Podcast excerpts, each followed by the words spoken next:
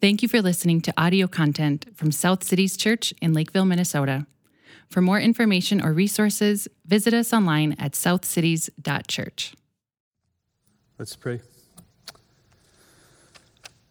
So, Lord, now we ask you to come and through your word and by your spirit, work this morning. Uh, work to comfort and convict, to encourage and exhort, work to reorient our hearts towards who you are and what you've done. Lord, work in this room in every heart, Lord, work for everyone that's watching right now. Lord, we just pray that you would come and that you would do your work among us to, to make us more like Jesus, to love Jesus, to have hope and assurance and joy in new and renewed faith. We pray it all in Jesus' name. Amen. Well, here we are. We're back in Genesis. And today we're just going to try to remember uh, together what it's all about. So I had to go back this week and do a bunch of remembering, reading through it over and over again. And one of the things that uh, you'll remember about Genesis is how many biblical themes start in Genesis and then work their way out from there.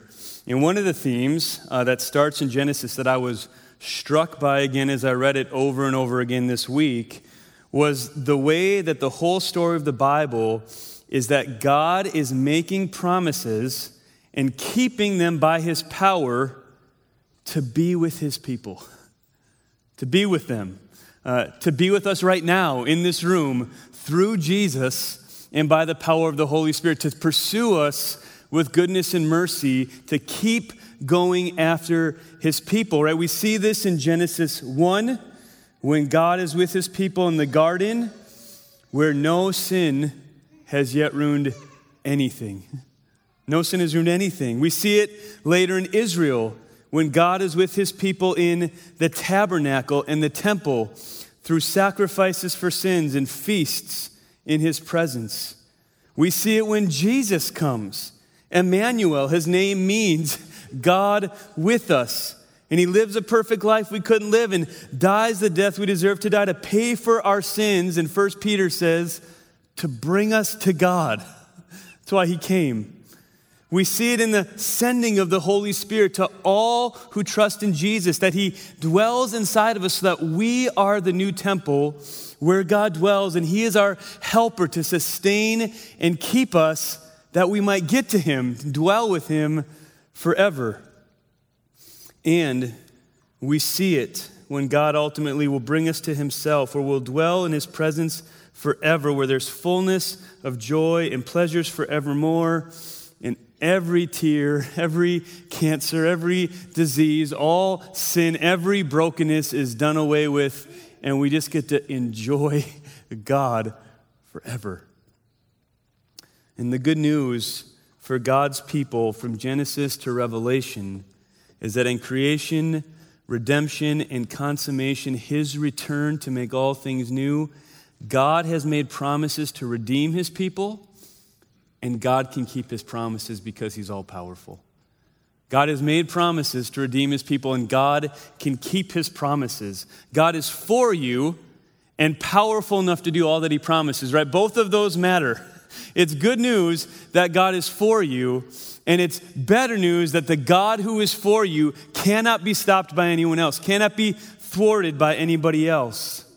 And this is the true God of the universe, powerful in his reign over all things and powerful in his relationship with his people. And there is no other God like this. There's no other God like this. Every other God is wanting you to need to, to serve them, to come to them. And every other God is needing you to, to earn your way, not for a relationship, not to dwell, but because they want to make you subservient, right? This God, the God of the Bible, the true God, the God that is captured in the gospel of Jesus Christ, is the God who says, I will come. I will lay down my life for you. In your sin, I will pursue you with goodness and mercy all the days of your life until you dwell in my presence forever.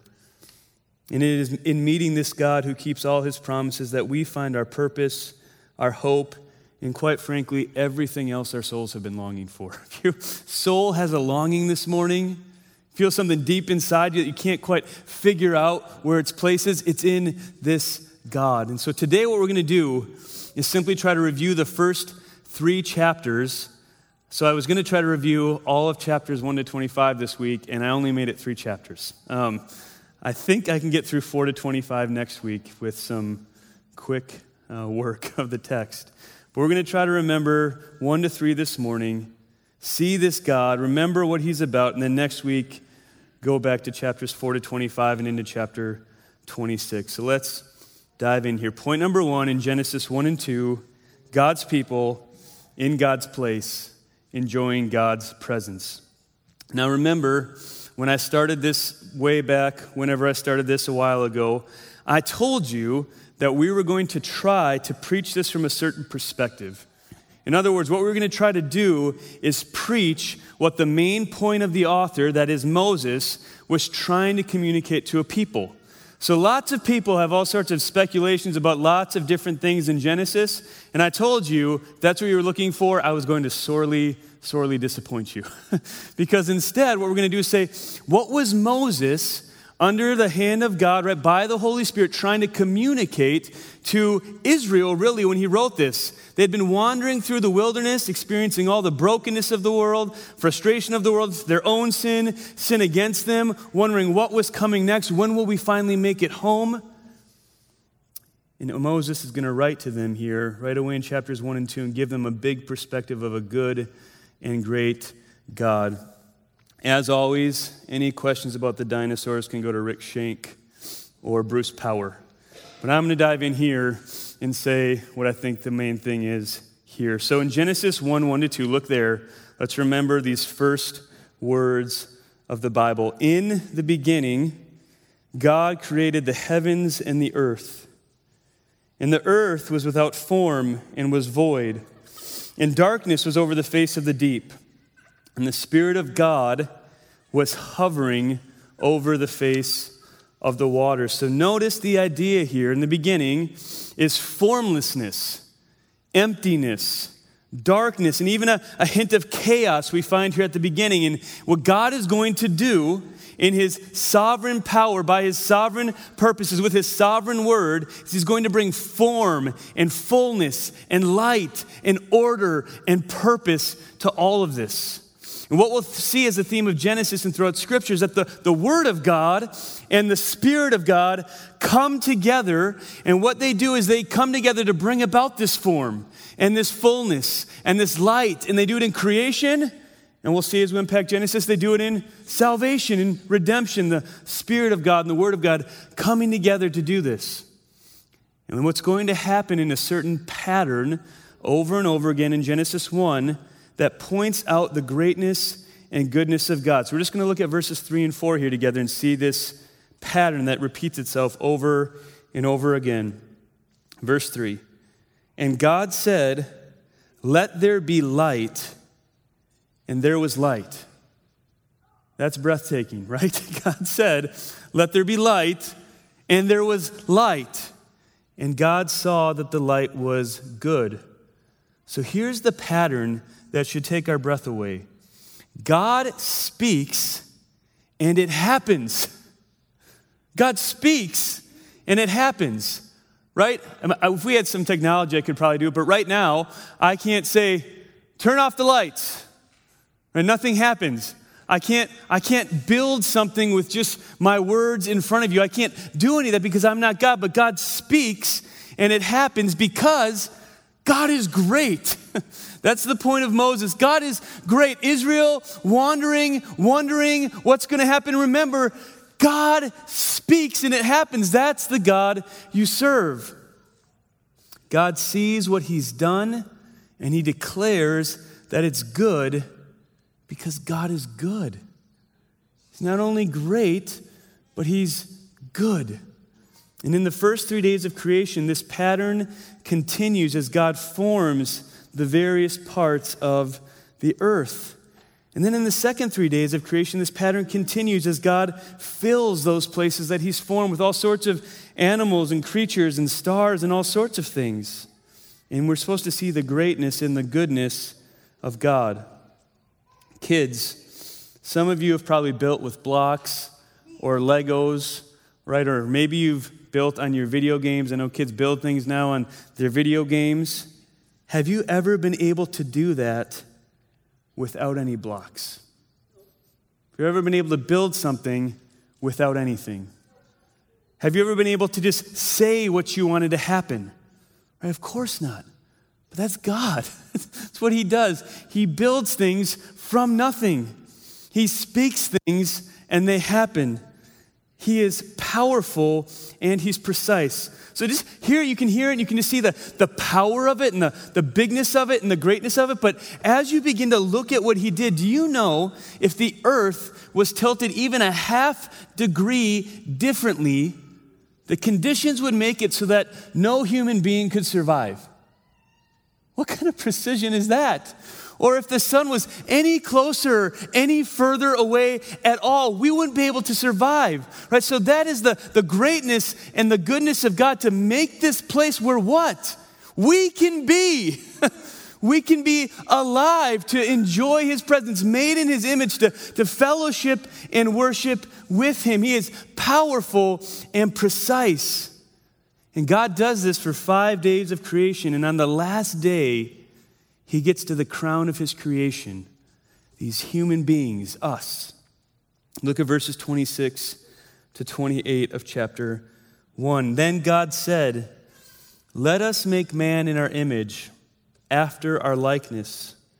And let them have dominion over the fish of the sea, and over the birds of the heaven, and over the livestock, and over all the earth, and over every creeping thing that creeps on the earth. So God created man in his own image. In the image of God, he created him. Male and female, he created them.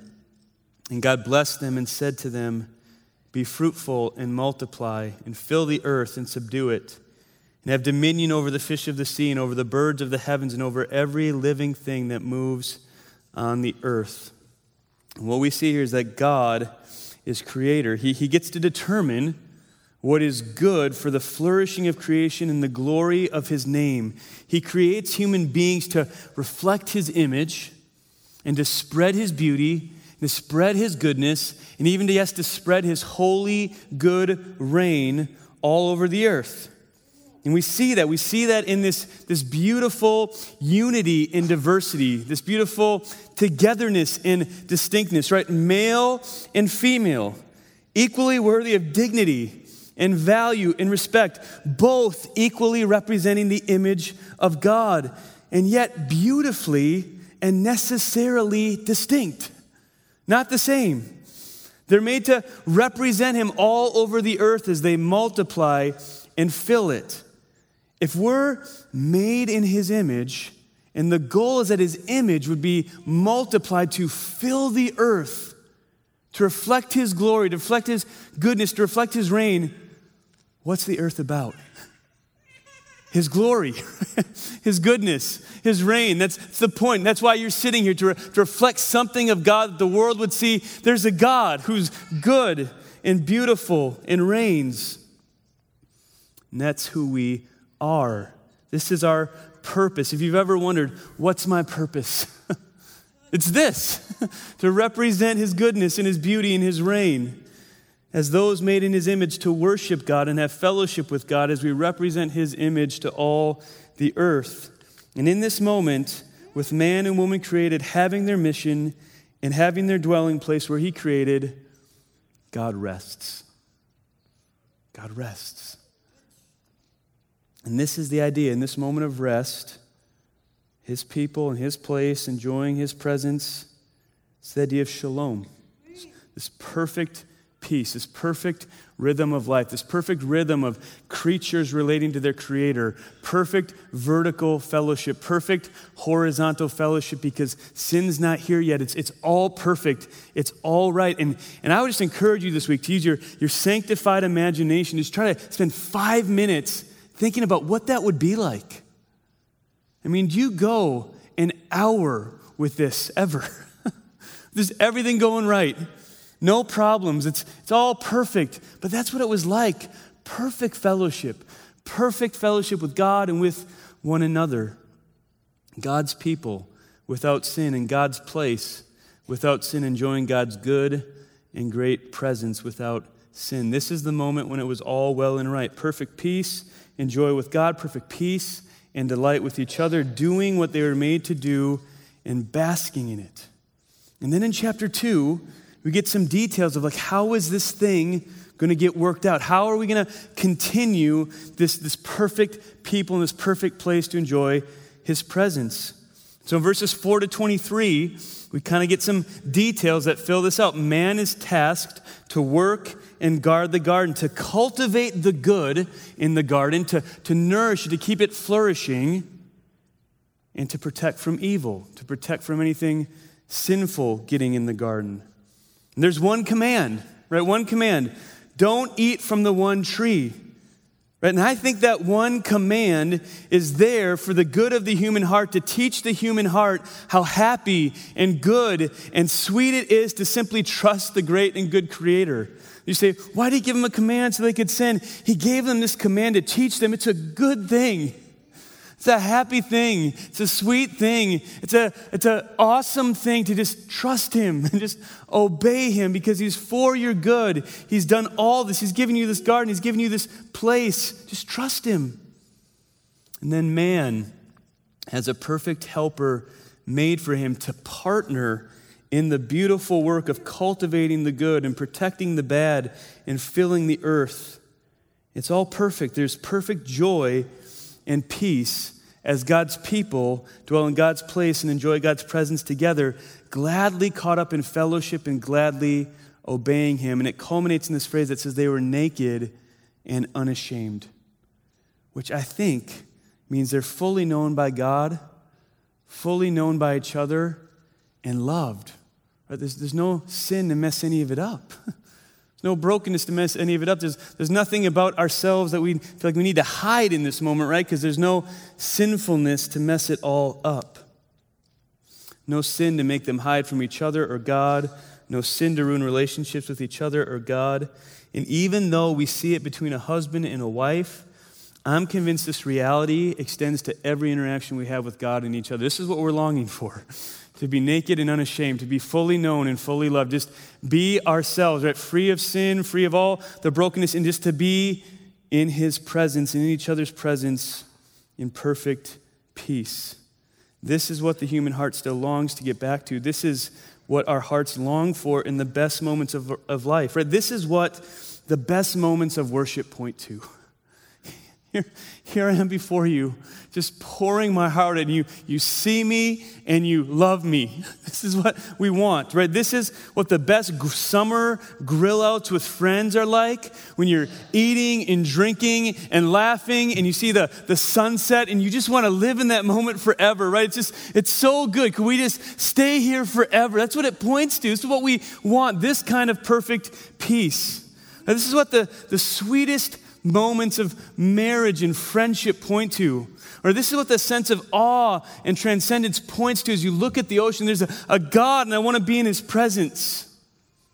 This is what you kind of feel in the moment when that problem goes away. Like there's this health problem or this relational problem, and it, and it all goes away. And for a moment, don't you just feel like it's right? Like, oh, some relief, like it's, it's how it's supposed to be. Right? Those moments of joy and fellowship and sweetness and intimacy, and even those moments of relief when something gets better or goes okay, are us longing for this perfect peace. Our hearts longing for perfect peace, perfect shalom, fellowship with God and each other in His goodness and greatness. And before we move on to chapter 3, let me just say one day soon it's coming to stay. One day soon it's coming to stay. As I've thought about the the burdens and the brokenness, those of you sitting in dark places, those of you struggling with so many issues, just want to say out loud one day soon, it's coming to stay. what your heart longs for will not always just be a longing, it's going to happen. your faith is going to be sight, right? Addictions, they can't overcome this promise, right? Uh, cancer that can't overcome this promise, right? Brokenness, whatever you're experiencing, it's coming and it's going to stay. It's going to stay. Let it sink in. It's coming, and it's going to stay. Point number two sin pollutes and distances from God's presence. Well, Satan hates the image of God, he hates it because he hates God. And Satan was hell bent on destroying this shalom that he was seeing happening. And the way he went about it lives on to this day. So, how did, how did he do it? How do I sum up what he did? And you could sum it up a bunch of different ways, but here's what I would say He made these image bearers who were, thinking about this, living in God's perfect place, enjoying perfect fellowship, had all they could ever need and want. He, what he made them do is doubt, question God's word. And what that had the effect of doing is had them question if God was really good, if God really had their, their best interests in mind. So listen to the beginning of chapter 3. You can turn there.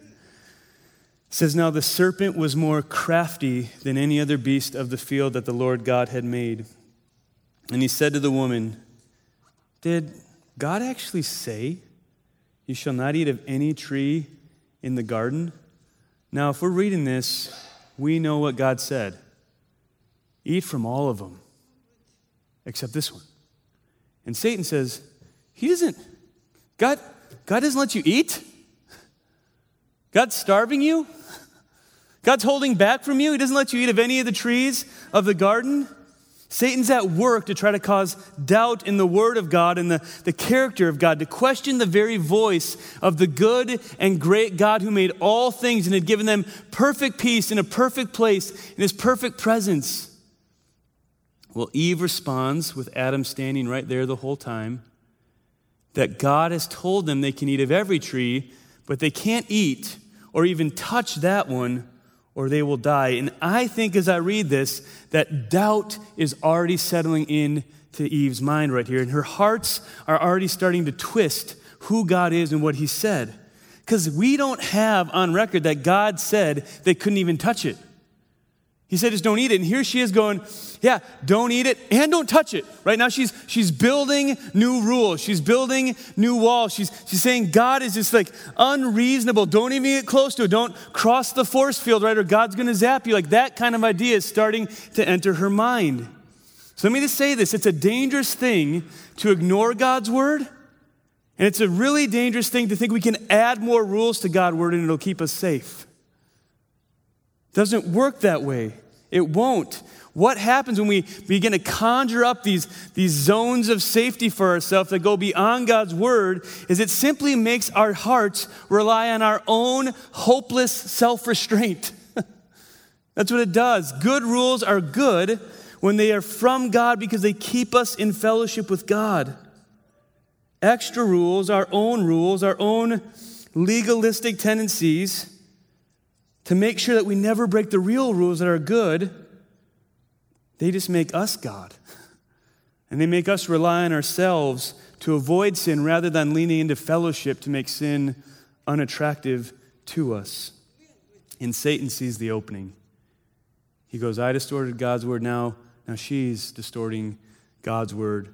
Eve isn't thinking anymore, right, of fellowship. You can just feel it in this moment. She's not thinking, we get to be with God.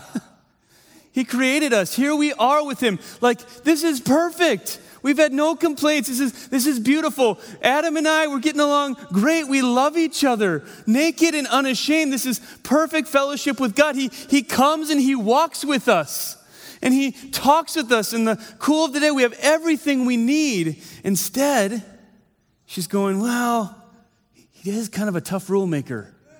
Here's what he said She's relying on her own self restraint, and that's not going to be enough. And so Satan dives in and he says, It's not that you'll die. It's, it's not that you'll die. It's that you'll be too much like God. And that little God you serve, he's very self protective. He doesn't want that. In other words, God is not a great and good creator who is abundantly generous to give you all you could ever need or want. But God's a killjoy. He's defensive. He's manipulative. He wants to keep you under his thumb. He doesn't want you to really have full happiness. They ignore God's word and listen to his voice. They listen to this voice of Satan who's trying to undo their hope and their trust and their faith in God. And, and we still do that. We've all done this since we were little. Kids, do you ever get frustrated with your parents because you don't like their rules? Ever wish they had different rules? Maybe you think, they won't let me have fun. They're not fair. They don't know what's best. Some, of, some people are with me right now. They felt that. And that's what Adam and Eve were thinking, right? They're thinking he's not fair. He doesn't know what's best. And this is the voice that is still at work underneath everything in our world and underneath our own sinfulness. Does God really get to tell us what to do? Isn't that what the world's asking right now? Does He really get to tell us what to do? God? Some ancient, foreign, weird, cosmic killjoy? That's who you're going to listen to? That's who you're going to gather and hear whatever we say? Are you people crazy? Does God really get to tell us what to do? Does He really know what's best? Does He really get to tell us who we can love or what gender we can be? Right? Is He even real? How, how'd you prove it? Or maybe more close to home for us as Christians, is one little sin really going to hurt that much? Is it really that big of a deal? One more time won't hurt anything. Right? This will feel good for a second. It'll make me happy. And simple trust, in fellowship, in obedience is destroyed. And then I think we come to what maybe for me, subjectively, is the saddest verse in all of the Bible, in verse 8 of chapter 3. So this has just happened. They've just taken of the, of the fruit, they've disobeyed God. Satan's undermined their trust and their hope. And here comes God. He's going to walk with them. He's going to come walk with them in the garden. And says, They heard the sound of the Lord walking in the garden in the cool of the day. And the man and his wife hid themselves from the presence of the Lord God among the trees of the garden. Imagine what we saw in Genesis 1 and 2, all that he's done, what it's like, how good it is. And here he comes.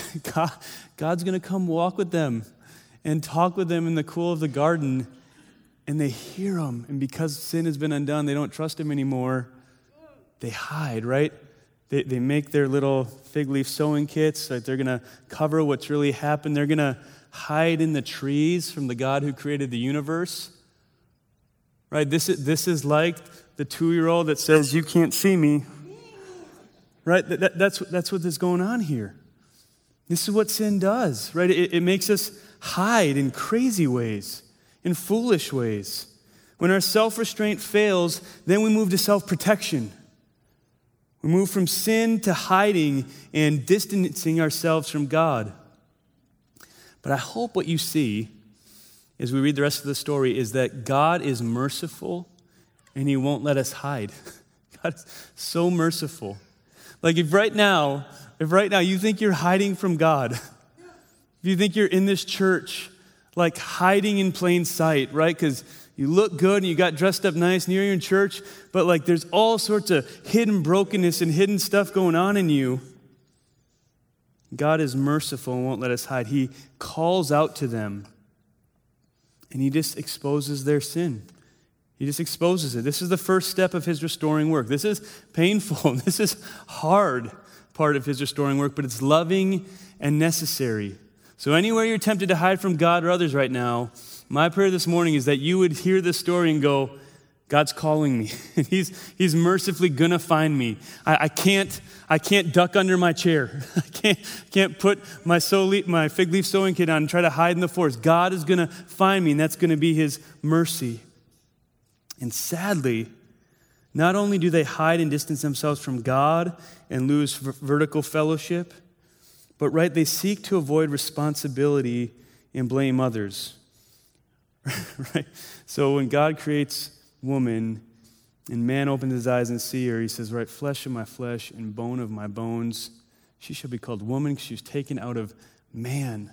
He's like the first R&B single, right? It's like the first poem. It's like the first romantic type gesture, right? This is, this is man responding and going, yes, that, that, that's what I wanted. That's what I've been looking for. And now when God comes, right, he says, it's this woman you gave me. It's this woman you gave me. It's, it's her fault. This is really on you, God. This isn't really on me. Well, what's, what's changed? Eve and Adam have changed, right? God hasn't changed. they've, they've disobeyed his word, they've stopped trusting in his goodness and his greatness. So let me ask you this when you're caught in something, are you ever tempted to blame shift when you realize your own sin? Well, yeah, I know I did that, but that, that's because they did that. Right? It's very obvious. You do the math with me. Well, yeah, I, I know that, that that happened, but th- that's really their fault. This is what the, the human heart does when it's confronted with its sin, right? Do you ever do this with friends or coworkers or kids or spouses? Any relationships where you've been hiding and blaming when the gospel is just for you to confess and apologize? And what we see here is the shalom and peace just breaking to the very core. Breaking to the very core, and then the curse comes. The man is cursed in his work, the woman is cursed in her childbearing, the snake is cursed, the creation is cursed. They have to leave the perfect place. There's now distance between God and his people. His presence is not something just to enjoy, but something that we're now tempted to avoid, to hang on to other things. And they're no longer in his presence. He sends them out of the garden. And from that moment on, what we see in the story of the Bible is sin and suffering and disease and division and death will now infect every last inch of the perfection that was recently there. This is not a small break. This is not something you just need a, a, a, booster shot for, right? This is something that needs a complete restoration, complete heart change, complete overhaul now. And we find ourselves living in this world. Many of you today come in here groaning with creation, as Romans 8 would say, for the sins we commit and the sins committed against us, groaning in the brokenness of disease and death until the day when God returns and makes all things new. But in this mess and this brokenness, in this disobedience and this distancing, comes a bright ray of hope in the verses we read right before the sermon. So look at chapter 3 and read verse 15 with me, and then read verse 21 with me. This is the application. I'll put enmity between you and the woman, and between your offspring and her offspring. He shall bruise your head, and you shall bruise his heel. And the Lord God made for Adam and for his wife garments of skins and clothed them. So, in the midst of their nakedness and distancing and hiding, God looks at the poor job that they did trying to cover themselves in their own strength. And he goes, I'll clothe you. I won't leave you as you are. I'll clothe you. And he mercifully clothes them. They can't clothe themselves adequately, but God, likely in the first sacrifice for sin, where do the animal skins come from? Probably from sacrificed animals, right? He clothes them and he's moving toward them with costly sacrifice. He's still caring for them and loving them despite their distancing. So he's exposed them in their sin to bring them into reality with where they are. Now he says, Now I'll cover you, I'll clothe you, blood will be shed to make a way for you. I'm going to care for you. And then, even in the curse, there's hope Right? There's an offspring coming that will finally, fully, freely, and forever crush Satan, sin, suffering, and death. That's why in Genesis 4, right, when, when Cain is born, she says, I've gotten a man. Right? She's going, maybe this is the offspring, right? He said there'd be an offspring. Maybe, maybe everything that just went wrong could just be made right quickly again. That's the story of the rest of the Bible. There's an offspring coming. Yes, the serpent will land a blow on his heel that will seem deadly, but this offspring will crush Satan's head. So that sin and suffering and death will be no more. Who is the perfect offspring? Who is the one that will obey the Father, live a perfect life we couldn't live, and somehow deal the final blow to all the effects of the curse so that his blessing would flow wherever the curse is found? Listen to Matthew 1 21 to 23. This is why we celebrate Christmas. She will bear a son, and you shall call his name Jesus. When you hear bear a son, hear offspring. Here's an offspring. And he shall call his name Jesus, for he will save his people from their sins. Here, reverse the curse. All this took place to fulfill what the Lord had spoken by the prophet Behold, the virgin shall conceive, a bear a son, and they shall call his name what? Emmanuel, which means what? God with us. He's still pursuing his people. He still wants to be with his people. It's Jesus. And how do we benefit from that? How do we how do we get in? Okay, here's Jesus. Here's the offspring. Here's the one who's going to save his people from their sins. He's going to reverse the curse. I want in. How do I get into that? How do I get into this Christ and into this salvation, get into this hope? Listen to Romans 5:1. Therefore, since we've been justified by faith, listen what we have again we have peace with God through our Lord Jesus Christ. Right? That's what we're longing after, that, that peace, that relationship right here this way. And how does it happen? We're justified by faith. By trusting in Jesus alone for the forgiveness of our sins and the fulfillment of all his promises. And by his power, we can have peace with God and full peace forever full forgiveness of your sins, cast as far as the east is from the west. No longer any reason to hide from him because when God looks at you, he sees the righteousness of Christ.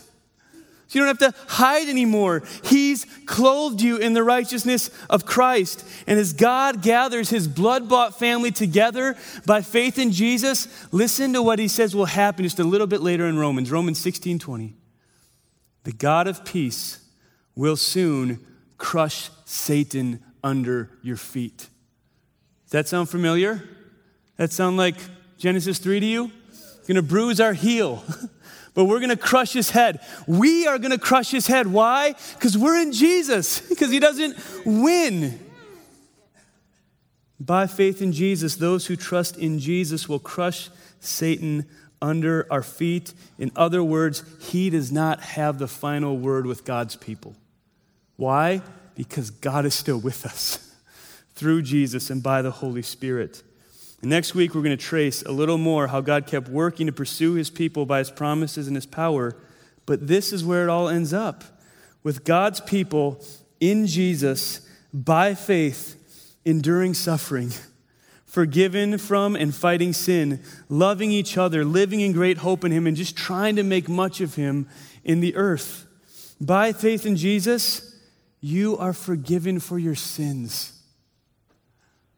Like that's the, the basic Sunday school answer, right? But by faith in Jesus, your sins are forgiven. What good news is that today? By faith in Jesus, we're united with Jesus, and God sees us covered in the righteousness of Jesus, clothing us with it like He clothed Adam and Eve through sacrifice. By faith in Jesus, we find what our souls have been looking for forgiveness, acceptance, hope, peace.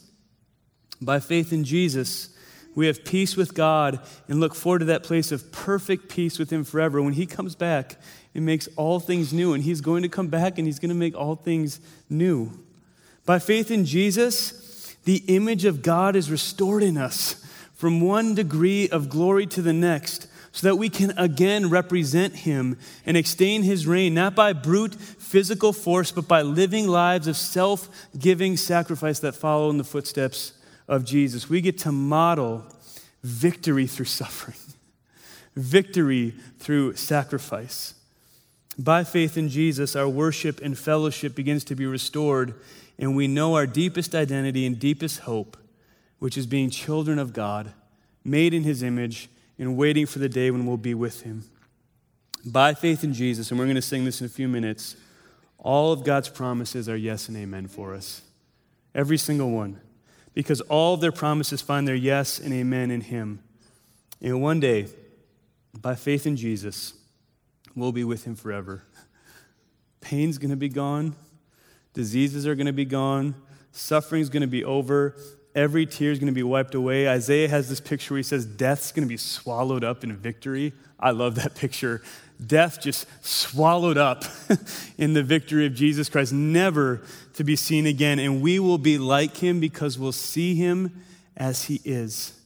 And until that day, He will keep us. He'll keep holding us. He'll keep pursuing us because God wants to be with His people for their good and His glory. He will keep pursuing us with goodness and mercy. What's the psalm say? Until when?